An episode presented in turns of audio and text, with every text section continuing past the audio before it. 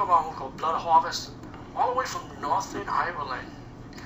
And this movie is about this police detective going after these killers. You know, they like to torture and just kill their victims pretty much.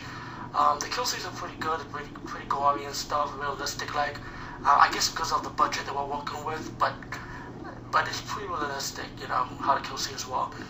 Um, it's a simple tale. I mean, I can't go nothing too fancy with it. I mean, police detective, like I say, stopping killers, and they wear like these helmets, and then for fast parts of the movie, you twist ending who the killers are and stuff.